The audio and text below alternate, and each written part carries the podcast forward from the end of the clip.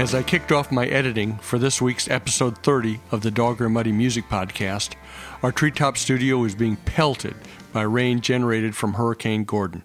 Boy, I'm glad this storm was downgraded. We are getting a good amount of rain, but nowhere near what it could have been. Our guest today is Tim DeLaughter, founding member and leader of First, Tripping Daisy, and currently Polyphonic Spree. Get ready for some fascinating stories that go beyond his band work into movie and TV soundtracks, acting, and the annual holiday extravaganza at the Majestic Theater. Listen up. We have a big bonus for those of you listening in today. Tim brought the hit Tripping Daisy album, I Am an Elastic Firecracker, to the Treetop Studios. He is signing it, and we will tell you later in the show how to participate in a drawing to win this album that launched Tripping Daisy's career. To promote the Dogger Muddy podcast, and in particular this show with Tim DeLaughter, we executed an ad campaign with the Dallas Observer this week. For those of you clicking into this show thanks to our Observer ads, welcome, and please come back soon to listen in on past or future interview sessions. Hey, the sun is breaking through the clouds. Amy, can you get us started?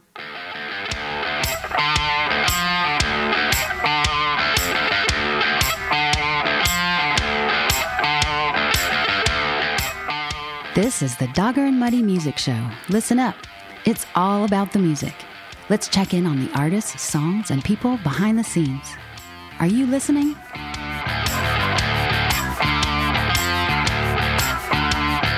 I'm feeling good. For this show, Muddy has uh, handed the mic over to Tim DeLaughter. There are so many musical facets to Tim's life Tripping Daisy, Polyphonic Spree, music for the movies and TV. One at the top of the list is the music he did for Eternal Sunshine of the Spotless Mind, the movie that had Jim Carrey and Kate Winslet in it. The annual holiday extravaganza at the Majestic is coming up again in December. You got to be there. It's a, it's a it's a required attendance for everybody in Dallas, I believe. And now he's acting in the upcoming movie This World Won't Break. All right, we're going to explore all those uh, facets of Tim's life.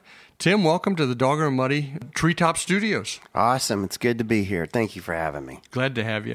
Uh, Paul Williams, a mutual friend of ours, Yeah? calls you a force of nature. Oh, wow. That's fun. I didn't know Paul, Paul Williams from Smokey and the Bandit. No, Paul Williams. I'm yeah, just right. kidding. yeah, very good. I like that. I like that. That's good. Yeah. Uh, no, Paul's a, a dear, sweet man, and uh, I like Paul a lot. He's a good guy. He's doing good stuff over, over there at State Fair Records. Yeah. He really is. Hey, it was really sweet. Chris Penn, good friend of yours, and I believe he actually works with you in some form or fashion Oh, uh, yeah. Mm-hmm. with good records, uh, introduced us. So I want to thank Chris for hi- his connecting us. That's yeah, great. CP, that's what he do. He's a good boy.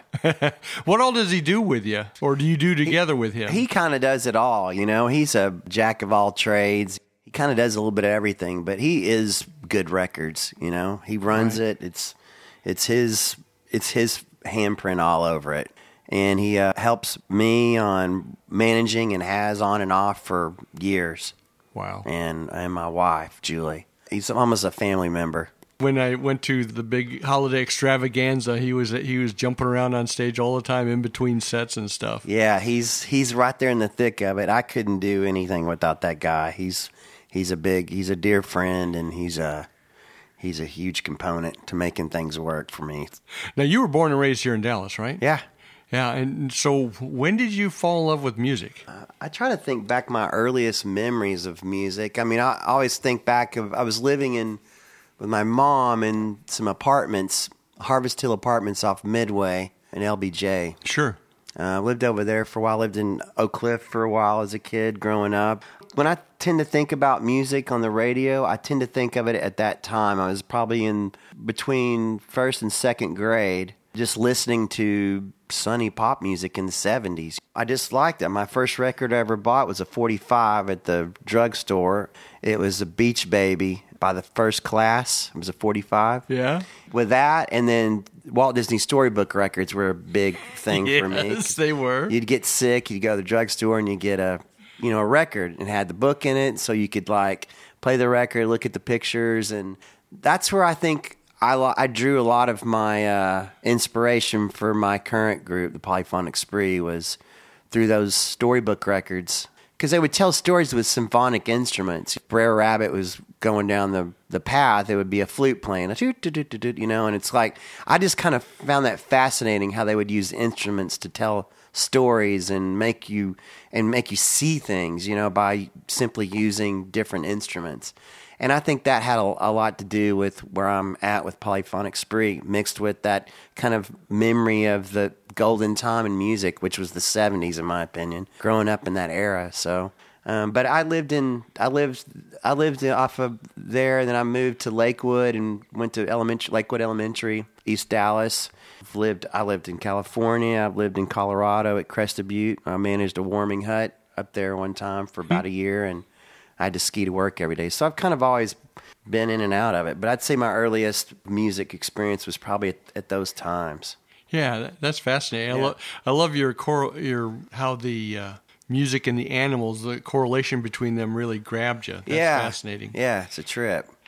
So Tripping Daisy came together in 1990. To me, you have you have a very distinctive sound. So, how did you decide to define your music? How did you approach that and how did it come about? You know, that's how does it ever come about? I mean, you just kind of like you hook up with guys and you start playing, and each one of them have their own distinct sound about them. And sure. Wes and I just hit it off. There were a lot of jams going on. I'd hang out with Fever in the Funk House and Kenny Withrow, and there'd be jams going on all the time. And we would just do these improv jams till like five o'clock in the morning, just all night stuff. And I'd be looking for, you know, guys to play with at the time. Right. I didn't have a band, but I was trying to form a band. And my wife was going to school at Kim Dawson, KD Studio and Wes Berggren was going there, and he said he played guitar, and she goes, "Well, my boyfriend's trying to put a band together. Y'all should hook up." And so we hooked up, and he and I we just clicked immediately. He uh, brought his guitar over, and I said, "Just play something," and because I I improvise uh, a lot. Oh, do you? Okay. Yeah, and so I said, "Just play something," and I'm gonna I'm going to sing and put a melody to, melody to it. Let's see if we can do something. So he just immediately started playing, and I started singing, and we were just coming up with stuff left and right. He would adjust to me and my melody, and I would adjust to him. It's just like this. We were on totally on the same page, and it was a match. Wes was extremely talented guy, very dynamic, and just a beautiful human being. But we just hit it off, and you know that sound just happens the way he plays and right. i guess the way my melodies were phrased and mark's bass playing and it just made for a sound and we all kind of liked pop music and rock. I was a little bit more on the psychedelic tip at that time and um, yeah i can yeah i can sense that. and so i think it's just who we were is what made up that band. I mean that's a real connection at the core. Yeah. I mean to sit there he creates something and you you start scatting over over him with your voice, yeah. voice and doing syllables or whatever, and then in turn he comes back. No, I'm singing way. words. That's how you I immediately had words coming out. Yeah, that's how I write. Um, really? It's kind of a weird. Yeah, it's I write the lyrics and the and the melody, the music all at the same time, and then I go back and I'll like. I'll record it, say, you know, this is the gist of what I was talking about, and I'll go back and try to craft it to where it's more of the world of what I'm trying to talk about. Right. But initially, it's born at the moment. I'm just inspired by the music, and I'll just go there. I've always written like that. That's why I used to do the those jams. I'd go and play, and it's like I'd, you know, and Tripping Daisy got good at that because we just did it. We improvised so much. We would do it live on stage all the time, and no one would ever know that we they were hearing those songs for the first time as we were hearing them. Really? You, yeah. you almost start off on a jam and then you take off together? Yeah. Really? Yeah, totally. We did it all the time. It was people had no idea and they go, We really like that song. When did y'all do that? And we're like, We just did it tonight. And it just kind of came out. You know, you never knew when it was gonna happen, but when it did, it was like, Wow, that's really good. We were we were good at that.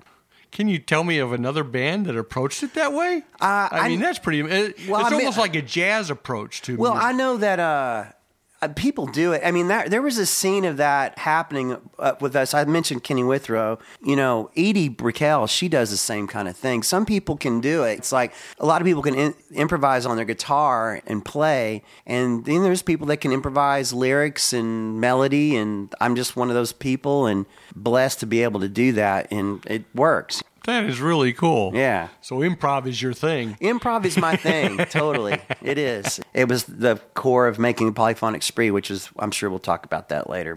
So your commercial breakthrough was I am an elastic firecracker. Yeah. When you went in the studio, when you finished it up, did you think it was going to skyrocket?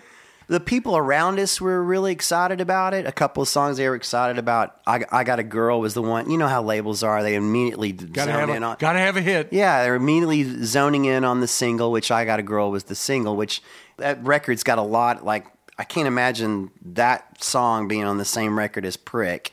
Correct. And there's a lot of that going on in the, on that record. I think we're trying to figure out who we were and what we're Right. going to be, and um, it was our first big, big record. And I think I got a girl. They MTV grabbed it. Yeah. The video you did, and it got really good play. Yeah, I, they all love that song. I loved Wes Berggren's play on on Prick. As a matter of fact, I mean, I, I keep playing that over and over. It's just like, wow, he's nailing it. Oh my god, that I, I mean, I remember when he did that lead. I'm literally sitting here, I'm because I'm like trying to egg him on while he's laying his track down, and because we're it's he's going back to do his lead, and it's an overdub, and he's playing it, and I'm sitting right like literally, I'm on my on my knees, and I'm like by his effects, and I'm kind of like turning knobs and stuff, and he is just. He went through it one time, Really? and nailed that. I still listen to that lead and it gets me so fired up. It's such a great moment that was captured. That lead's incredible and it was one take. We he was he did it and we are like holy shit, you know, we, we went back in control room and listened to it and we were all just stunned of what we just heard that he just that just did that. It was a trip. He was a talented guy. And I think going back to uh, talking about melodies, you, Mm-hmm. you're playing off of each other. To me, and Prick and several of the other songs, he's he's telling a story. He's not just doing a lead. Totally. He's telling a story. Yeah. As he's playing. He's he was high talented. He would like whip stuff stuff out on the piano like you didn't even know that Wes played piano. First of all, he sat down on a piano. He just starts playing Chopin. It's like what? What? I mean, are you kidding me? Like he just would bust it out. Yeah, you just didn't know what his limit was on really anything. He's a really smart guy, really witty, fascinated with physics and just and quantum theory. He was way out there, but real, not like nerdy or anything like that, but just a real lovable, happy go lucky guy. Just such a beautiful soul. One of the mo- most beautiful people I've ever known in my life was Wes, Wow. for sure. It sounds like the core was really you and Wes because you wrote. I would, it sounds like you wrote the music. Yeah. And some of your other band men- members kind of came and went. But yeah, it was it was me and Wes and, and Mark. Mark is, you know, kind of underrated in my opinion. He's a great bass player. He plays bass almost like a guitar sometimes. He has a lot of melody in his bass playing. Mark's a great bass player. But yeah, it was it was mainly Wes and I writing. And then I got more where I was writing the songs and but we collaborated all the time. Right. And you toured the U.S. Oh yeah, in UK, Europe, yeah. Yeah, you were saying earlier before we started this interview, you toured with. Was that with Def Leppard? That was Def Leppard, yeah, uh, on on Firecracker. It was towards the end of Firecracker. We were so fried. We shouldn't have taken that tour on, but because we were we should have been done and like in trying to make another record. We went out with them for three months. They were great guys, and it was a cushy tour because we were playing. You know, sheds all over the country and in, and in Canada. They're great guys. I went and saw them last night, as I was telling you. And Yeah. I hang out with them after the show and just like they're just still nailing it. They're great guys and they're still doing their thing, man. And had you know thirty thousand people going nuts for them. It was pretty awesome. That's great. Yeah. That's great. Tough stuff. Are Yeah. you are you comfortable talking about the loss of Wes? Yeah, So you're doing well, Mm-hmm. and all of a sudden, Wes. yeah. We were. I think we were kind of tripping Daisy was reaching a point of being burnt out. We had toured so so much, hard touring. You know, like in a van and trailer and for months at a time. You know, I think we we needed a break because we we were always working, always playing, just constantly going. And I think in some weird way, Wes kind of gave us a break by doing what he did. It took the took the life out of me and all the other people that were around Wes, and it was gut wrenching, horrible, horrible, horrible thing. I'll bet. I think you finished an album that was in, Yeah. in editing right then, and then like within two months of his passing, you shut the band down. Yeah, I had his dad come in and actually finish the a piano part on one of the songs. I think Wow. it was "Soothing Jubilee" um, that Weston didn't so his dad came and played, which was Wow. trip. But um, yeah. So then we put that record out, and yeah, there you go. Wow. Yeah, I guess you don't ever know if you're really uh, over something like that. You know, I don't. You don't ever get over something like that. No, you don't. getting back to the band, I made a conscious decision at the time. I was like, Wes isn't in this. I can't. I can't do this anymore. I can't do. I can't do this anymore. And I, Well, I mean, really- it sounds like the way you two work together. I mean, literally just sitting down and just creating right there on the spot. Yeah. I mean, how can how do you replace that? yeah, You were like connected at the hip. he was a dear friend. I mean, he was. You know, it was. It was horrible. I couldn't imagine Tripping Daisy going on without him. I know some people can do that. I know some people in the band wanted to keep going, and I, a lot of people were disappointed. But for me, I just I couldn't do it anymore. I didn't think I was going to ever play music again. I thought Oh, you was- really- you I took a serious break Pretty for a much done. I was have, getting ready to have my second child. I had Stella at the time, and Julie was pregnant with Oscar. Yeah, I was just I'm done. And then one day I I just picked up the acoustic and just started playing some songs and and writing again, and felt like you know I can like at least I could start writing, and and I felt inspired in a way by something completely different. I just kind of turned all that into something positive and started seeing the world in a different light and yeah, your music is from Tripping Daisy to polyphonic. It's it's a big change. Yeah, I mean, you you can hear things coming down the road on Jesus hits like the Atom Bomb, the Tripping Daisy record. You can hear there's a lean and a nod towards the future for sure, in my opinion. When I go back and hear some of that stuff, yeah, lyrics have always kind of been positive. You know, they're more like mantras for me to overcome things, and I think I took that everything that was going on in my life with the loss of Wes, and then the birth of my kids and just seeing the world in a different light and reaching for more than uh, than I'd ever reached before. And I just started to articulate that, and it just started happening. Chris said, "You know, you got to get out there and start playing again." He goes, "I'm going to book you on a show opening for Grandaddy. You got two weeks to get something together." So I put Wow. my Julie and I got busy and started pulling the band we band together, Polyphonic Spree, in literally two weeks. Did you really? And played our show, and I had all those songs, and it was a trip. That's how it happened. Did Wes influence after his passing and then coming forward with Polyphonic Spree a little while later?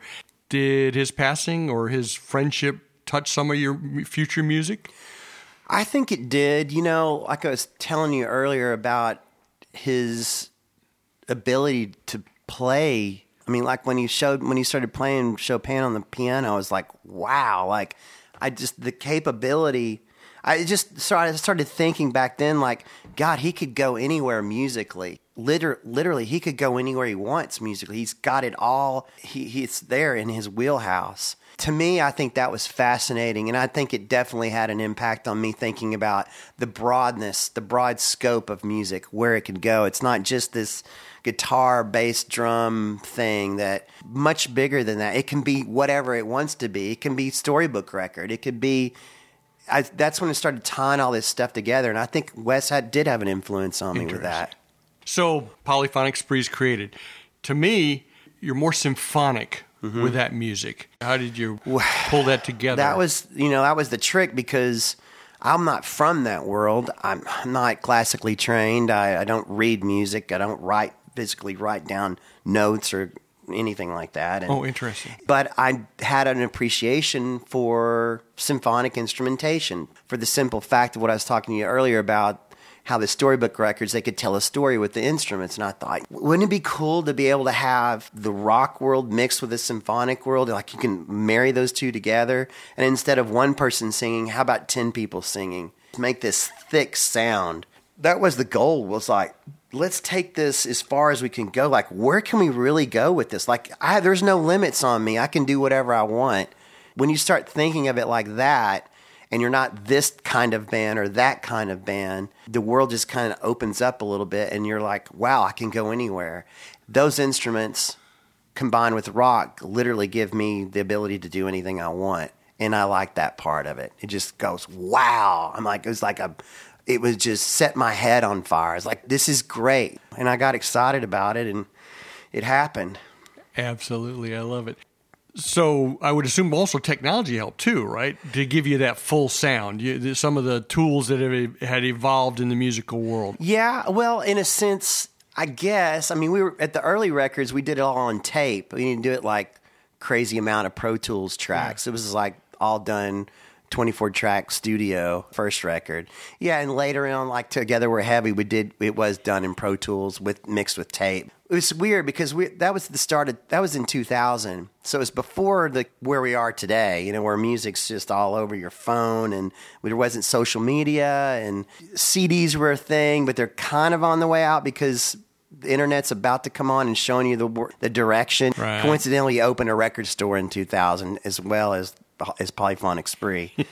so go figure. It's like you're you're opening a record at a time when it, the world's saying there's no more record stores, but here we are 18 years later and we're still doing it. Oh, and it, it's exploding. Yeah. yeah, yeah. I visited with the uh, one of the key founders of Hand Drawn Records up in Addison, and yeah, mean, this, he gave me the stats of where records are going, and it's just unbelievable. Yeah, it's yeah. great, and I'm so glad that vinyl is has finally made a decent comeback. It took forever, but it's happening. Talking about your sonic palette, with a lot of polyphonic spree mu- music, I, I kind of feel like I'm standing on top of a cliff. And when I jump, the music, music just starts rushing at me from every sonic angle. Yeah. And then when I hit, the music still picks me right back up. That's the nature of the band. You should be a part of it when all that's going on. It, oh, that would be a blast. It, you know, there's a lot of fans out there that Tripping Daisy fans weren't really into Polyphonic Spree. They just kind of Tripping Daisy was their thing and they just left, and Polyphonic really wasn't their deal. And some people stayed. I'd say most fans from of Tripping Daisy didn't really like Polyphonic, but I can safely say that I love Polyphonic and I love performing with Polyphonic. Yeah, I like being in that mix of everybody, and the people are so amazing. The personalities are dynamic. It's just a great group to be a part of. Um, I have fun with them on tour, and people always thought at the beginning it was never going to happen. And to be honest, I never thought Polyphonic Spree was going to be a touring band. I, my initial thought was I just want to like make this sound, and that's kind of all I was focused on. Yeah, and really yeah. wasn't thinking it was going to be 18 years later, and I'm here talking about it in the holiday show and being on tour and playing, making records. I just didn't have, I mean, I didn't think of it like that. I was just like, I want to make this sound. I want to see what this is like. But I wasn't thinking, because I'm going to make this a band and go tour with that. I didn't think like that. After experiencing that first show, I was like, man, this is great. There is this is so cool to be in the middle of this sound and being able to perform in front of people and and see it in their eyes that they come with you and they like that they're like on that same plane with you. It's something about there's a spirit that comes across with polyphonic that I get that I'm in it and I know it translates out there to the audience because I can I can feel them riding with us on it. There's just nothing like it. I'll do it till I'm not here anymore. So it sounds like it's very much so a family is up there. Yeah, yeah it is. Yeah. It's it's a great group of people, and yeah, we've had a lot of different members in the band. Started out with 28. Oh my the goodness! Very beginning. It was 28 people that we toured with. I just guess in the band. That's pretty expensive. Yeah, it was expensive. It was stupid expensive. It was like, what are you doing?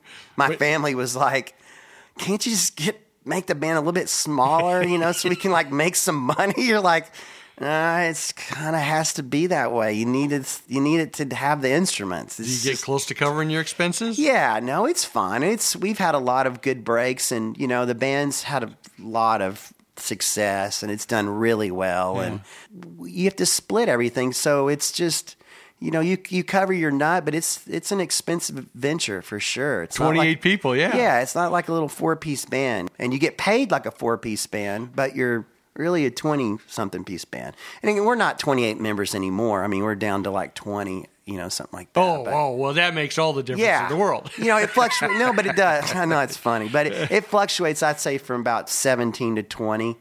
There's nothing like it. I love it. And that's what's important. Yeah, I got to love it. Well, and then your music starts getting picked up. So I mentioned Mm-hmm. earlier, like the Eternal Sunshine of the Spotless Mind with Jim Carrey and Kate Winslet. How how did that come about? Well, Polyphonic, when we first started, it was 2001. Still trying to just get out. We couldn't hardly get anybody to book the band. I never told anybody it was with Tripping Daisy. I kind of kept that under wraps and just Interesting. I wanted this thing to be on its own and not have any residue of Tripping Daisy and Okay, and uh, have its own thing. And it was difficult for us to get shows at, at the beginning because the size of the band, venues didn't quite understand it. It's going to be a technical nightmare, and it was tough at first. We got this request from Apple, Volkswagen, that they wanted to use Light and Day for the, an iPod commercial, a national television commercial. For the first time, it was back when um, Volkswagen made a dock for their iPod or whatever. Okay, For the sure. Beetle. Yeah.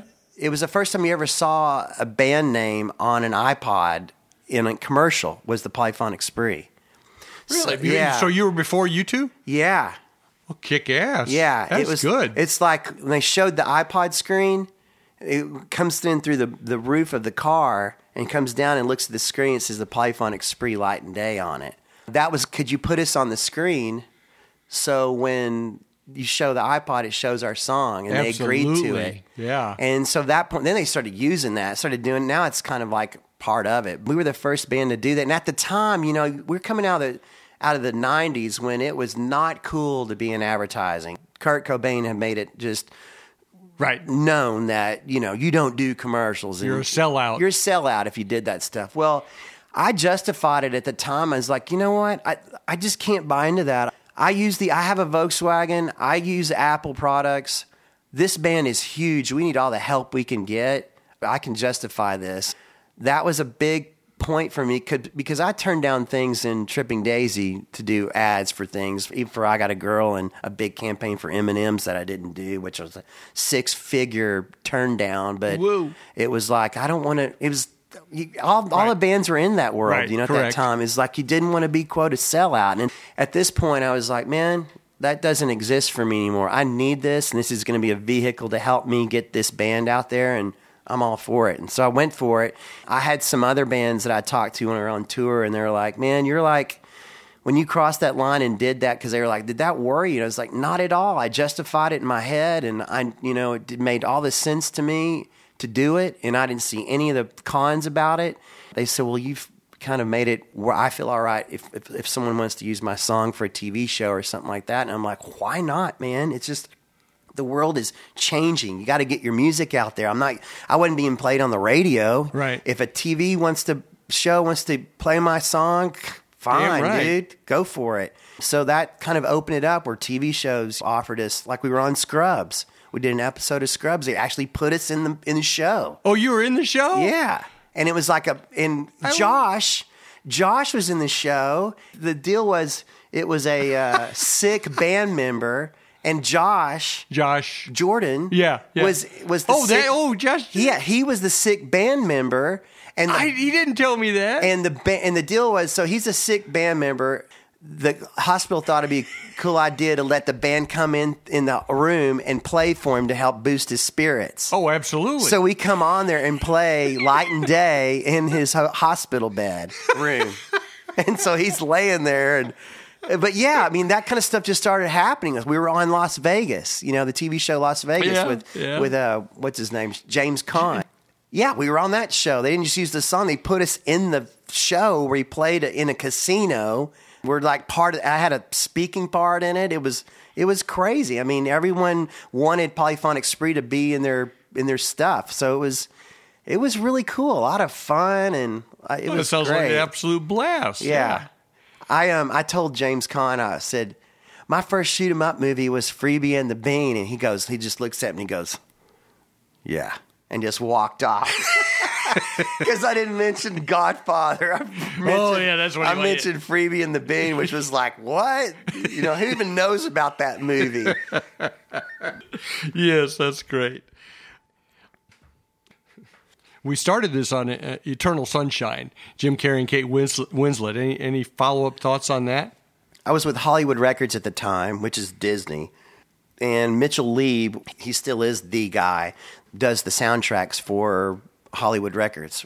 He does all of them. He had an end for Eternal Sunshine. Actually, I watched it, the movie, in his office. He, he goes, "Watch this movie with me." You, you want your song in this movie? And I said, "That yeah, that'll be great." He Oh, goes, now to me, your music fits really well in that so movie. he, he really just well. asked me if I. and I'm, I'm, I'm in there watching it. He leaves the office, and I'm finishing the movie. And he comes back. He goes, "Okay, so I'm gonna. I got your song in there." And I'm like, "What?" And he goes, "Yeah." He goes, "So they're gonna probably gonna make a video for you." I mean, all this happened within the time of me watching the movie and agreeing like I should. He went off and got on the phone and just made. That's how things work. You know, with people that are in those kind of positions, That they is- pick up the phone and like make those kind of calls. Anyway, so Michel Gondry puts the song in the film and makes a video and puts it in the DVD, and it's this really great video of these talking houses and Jim Carrey. It's just great. Yeah, it- yeah. it's, Yeah, I know um, that. Yeah, it just happened. That's exactly how it happened. He just did it. That's Crazy. amazing. Yeah.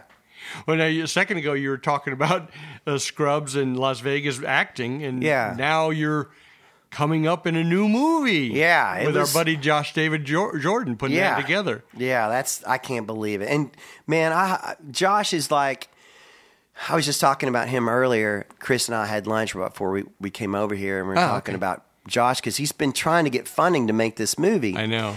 He's been doing it without any funding. He's just doing it on a shoestring budget, and the guy's making a, a feature film, and he's it's probably probably seventy five percent edited and done. Right. He's got post production things he's got to do on it, but he has worked his ass off on that film. They all have. I I hope nothing but the best for him in the in the movie and my small role in it's fun. I've had a lot of fun doing it and um, Tell the people what your role is. well, in the I. I play a transvestite who is his name's Troy Lean. Troy Lean. Troy Lean, yeah, and uh, he, he, she, he, she is uh, Greg's landlord, the, Right. the star of the the movie. He's a country singer. He's trying to make ends meet and do his music. He's trying to make it, and he's just coming up against all these obstacles. But he's a good songwriter and a great guy. And anyway, I'm his landlord that has to give him the boot because he hasn't been paying his rent. Right. And now he has been paying it on time, and now he's just he owes me money, and it's time for him to go. So Right. I give him the boot.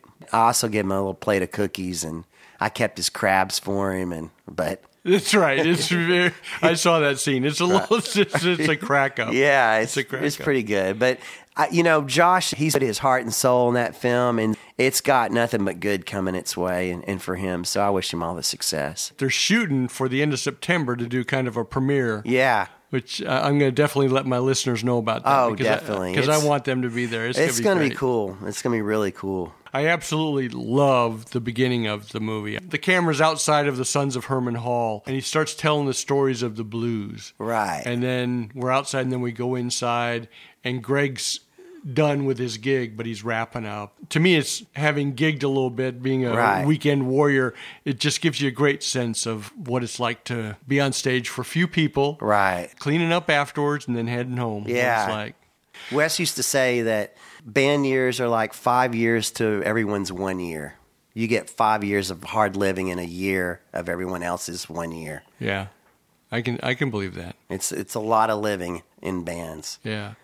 Curious, are there any lyrics that you wrote that come to mind that you go, I really like that? That one meant something to me. You know, I put a record out called uh, Rebel Guts and BBI, Preteen Zenith. That's another project I did with my old buddy Phil Karnats from um, Tripping Daisy. Yeah. We played a show. My wife Julie played bass. Uh, Dylan Silvers was in it. Jason Garner, Julie, and Evan Evan Heisey. And uh, we played. We only played one show, but the record's really good. And there's some there's some really great lyrics on that record. Cool. I'm not. I've never really considered myself like this lyricist. I, I pride myself on melodies. I, if you ask Okay. me like, what's your strong? I'd say melody is my strong suit. I love melody. I love playing with it, and it comes really natural to me. The lyrics, they come, and, and I'm. But I'm not really. I've never really considered myself a lyricist. I guess I am. I, I mean, I have to be. I've written a lot of songs, a lot of lyrics.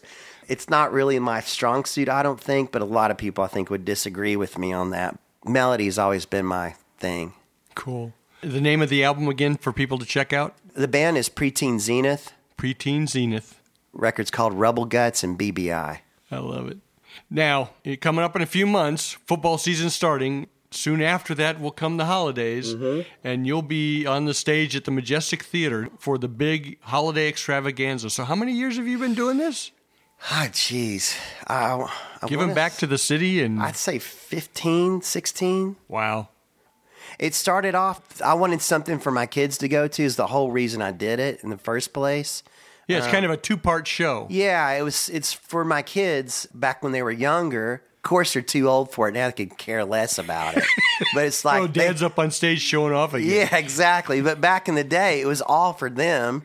That was the whole reason I did it. I wanted a family event. I could be with my kids. We could all do something together, and music could be involved. I thought there needs to be a family environment, but also just a little bit of an edge to it and a little bit of uncertainty, kind of like when Gene Wilder's walking out of Willy Wonka and he doesn't let anybody know that he's gonna he's got the, the, the cane and he's just walking and you think he's crippled and all of a sudden the cane sticks and he rolls over and jumps up. There's surprises and that's I like that element of the holiday extravaganza. It's a family atmosphere, family friendly for sure.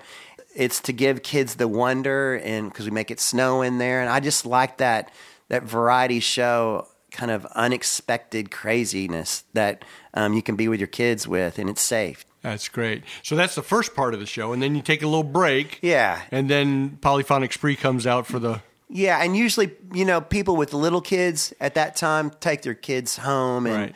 some some will stay, and some will take the kids back, and it becomes more of an adult polyphonic spree rock show. You know, Tim will probably be on the cover of Guide, the Dallas Morning News Guide section, middle of December, promoting the show. well, that would be nice. Yeah, well, you were last year. Yeah, Yeah. they're they're really they're really Dallas has always been supportive. I've been supportive of this city. This is my city, and I've you know I've always taken out Dallas bands back in Tripping Days. Yeah, I've been pro Dallas. I love this city. I know. So Me too. It's great. it's great. Yeah. Can you tell us about the future? Tripping Daisy had a reunion last We year. We did. That was for the fans more than anything. There was no closure for the fans back when Wes passed. I always felt weird about that, that it was just a, a stop. And that's why I considered doing it. And I'd been, people have been hitting me up for Tripping Daisy f- ever since it was not happening, you know? And uh, I thought, you know what? It- let's let's give this a shot. You know, let's just play a few shows and do it. And so we we did it, and it was awesome. Had a lot of fun. It was Oh yeah, the reviews were fantastic. yeah, it was it was actually pretty crazy. It was weird because and you know Nick Earl, who my guitarist for Polyphonic, the guitarist in Tripping Daisy, he played uh, Wes's parts, and he nailed that Ah. prick lead. Really? Yeah, and he's like, "You want to do prick?" And I go, "Ah, dude, that's like you're, you're Walking on holy, holy water here. yeah, like if you can nail that lead, then yeah, and if if you can't nail it, then I'm not. I don't want to do it. He worked and worked and worked and worked and worked on it and got it, and it's like he nailed it. He totally nailed it. It was just like Wes's lead. It was crazy. So we did end, ended up doing that song. Yeah, it was fun. I enjoyed it. It was good to see a lot of the, the faces that I remember from back in the day that were Tripping Daisy fans. It was, you know, it was cathartic, I think, for everybody. For me, for them, for I mean, for the fans. And it was good to visit that world again. I can't see me, you know, I used to say I'd never do Right. it, but I really can't see me doing it again. But you never know. You never know, right. Yeah. And then how about Polyphonic Spree? You got any touring touring coming up? Well, we've got a show October 7th. We're playing, it's a uh, get the kids out to register to vote. It's an event called the Buffalo Tree Festival. It's organized by Dylan Silvers and, in the Democratic Party and a lot of people involved on that. Beto will be there. And, Oh, yes. And then all the Dallas candidates here. Colin Allred. Yeah, Yeah. they'll all be there. It's to get kids to register. You can actually register at the festival. They'll take your registration there and get you registered to vote. Yeah, my wife signed up. She's been doing some of that. She's been Yeah. doing uh, registrations for people to vote. Yeah. Yeah, we got to get kids to vote, man. We got to get people to register to vote. So that's what the, the theme of it is. Yeah, so it's going to be us and Spoon and Sarah Jaffe and Oh, wow. a few other people. It's going to be a nice. It's going to be at the Homegrown Festival uh, main park. You know where the Homegrown festivals are, where Tripping Daisy played our that big outdoor festival. It's going to be there. So it's downtown, outside at the big main park. But Okay. October seventh. October 7th. Okay. Yeah. It's only going to be 10 bucks to get in. You're going to be there with a bunch of crazy Democrats, you know, Having a good time. having a good time. I love it. Yeah. Hey, uh, everybody, this has been really neat. Tim is was very nice. He brought I Am an Elastic Firecracker, an album, Tripping Daisy. You had a little story about this when you handed it to me. So we, we're gonna we're gonna do a a drawing for this. What you need to do is send me your email and put want Tim's record. So send me your email and say want Tim's record, and we'll do a drawing from all the names that are submitted, and one of you will get this Tripping Daisy album with his autograph. But Yeah. Tim's going to give you a little bit of advice for when you get it. Yeah. So this record, if you're lucky to get this record, um, when we got dropped from Island, I was kind of made good friends there with the people that at the company and. Guy that was the product manager said, "I've got all these records. Are you wanting them? You know, I'm just because they're just going to throw them away." And I said, "Yeah, send them to me." He sent them to my uh, house, and I've just had them in storage. But they're from 1995. They're still shrink wrapped. They have the sticker on it from 1995. But the thing about it is, is these when these records first came out, there was a sheet of stamps in there because that was the theme I had done. The guy on the cover, if you guys don't know, the Firecracker cover is the red man on there that's painted red, and they always go the guy that has blood all over him. Well, it's it's paint. It's not blood. but his name is uh, Cavellini, and he was an Italian mail artist, mail as in postage mail. And Yeah. this particular picture, this photograph that we used, was a stamp that I bought in New York. I got to talking to this guy at a bar um, named E.F. Higgins. He had a book of stamps that he was selling, and I bought one of the sheet of stamps, and this was one of them the stamps were used like in the 70s these artists were collaborating through the mail. It was a big kind of movement. Like ef higgins would make a stamp put it on an envelope mail it to maybe a Cavellini in italy. He'd put a stamp on that and mail it back or mail it to someone else they'd put a stamp on it. So it was like a collaboration of artists working through the post it doesn't exist anymore, but back then it was kind of this underground cool thing. Anyway, this guy on the cover, Cavellini, he was probably the Andy Warhol of the uh, art world on the postal art world. He, he actually commissioned Warhol to make a stamp, make a picture of him, and he made it into a stamp and put that stamp on all of his things that he sent out, like as part of his artwork Yeah. he was a really eccentric guy. So I thought to pay homage to the story, I would have some sheet of stamps in there and inspire the kids to lick them and stick them and put them on things. The sheet of stamps in there, since this has been sitting in storage, it's got moist, so there's the stamps have stuck to the to the actual uh, Vinyl. sleeve. Yeah. to the sleeve. Oh, to the sleeve. Okay. Yeah. So you have to steam it, like boil a pot of water and let the steam hit it, and you'll kind of peel off the. It won't. It won't stick. It'll come off, but you got to kind of have to go through that. But it's a safe way of removing the stamps. I love it. And so I'm just I have to preface that because people go, "Well, the stickers are. I mean, the stamps are stuck to the thing." It's like, dude, it's from '95. It's been sitting in storage. Give me a break. Like you said, it is shrink wrap, but Yeah. I'm going to cut it so that Tim can sign it. The goal is to still keep the shrink wrap on it, but there will be a slit in there so we get Tim's signature. Yeah. Tim, this has been an absolute blast. Cool. You opened up on a lot of stuff. You covered a heck of a lot of ground. I've I've, learned a it. ton. Yeah, I've learned. I learned something too. That you know about this. So it was good for me too. Good. I love it. And hopefully down the road we can sync back up and see how things have moved on for you. It'd be my pleasure. You got it, Tim. Love it. Thank you. you. Bye. Bye.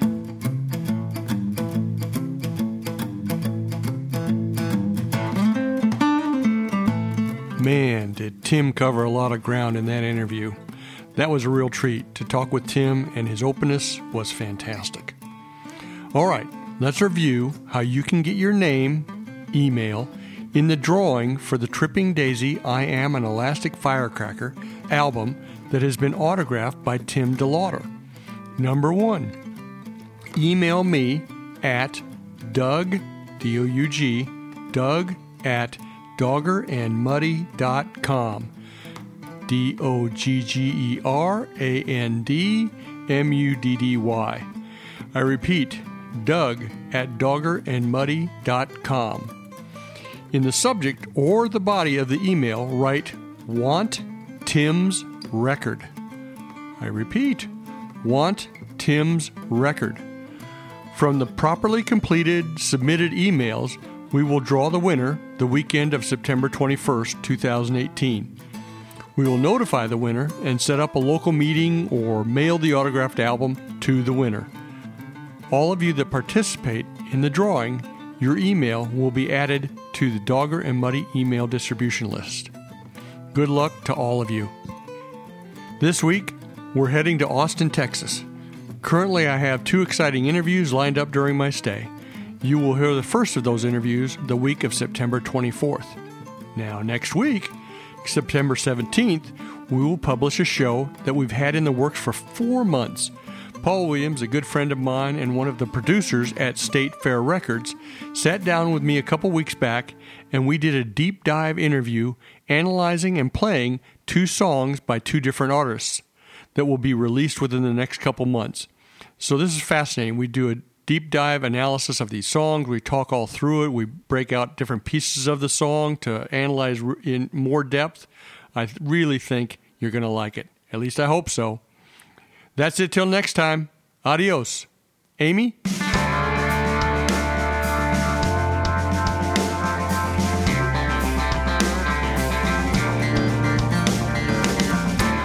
For ongoing updates, follow Dogger and Muddy on Facebook, Twitter, and Instagram. Till next time, adios. I cannot feel it speak. Punches underwater, drifting in the open sea. Or is this a dream? Cannot see or believe. To trust is to falter, and to take to receive. Or is this a dream?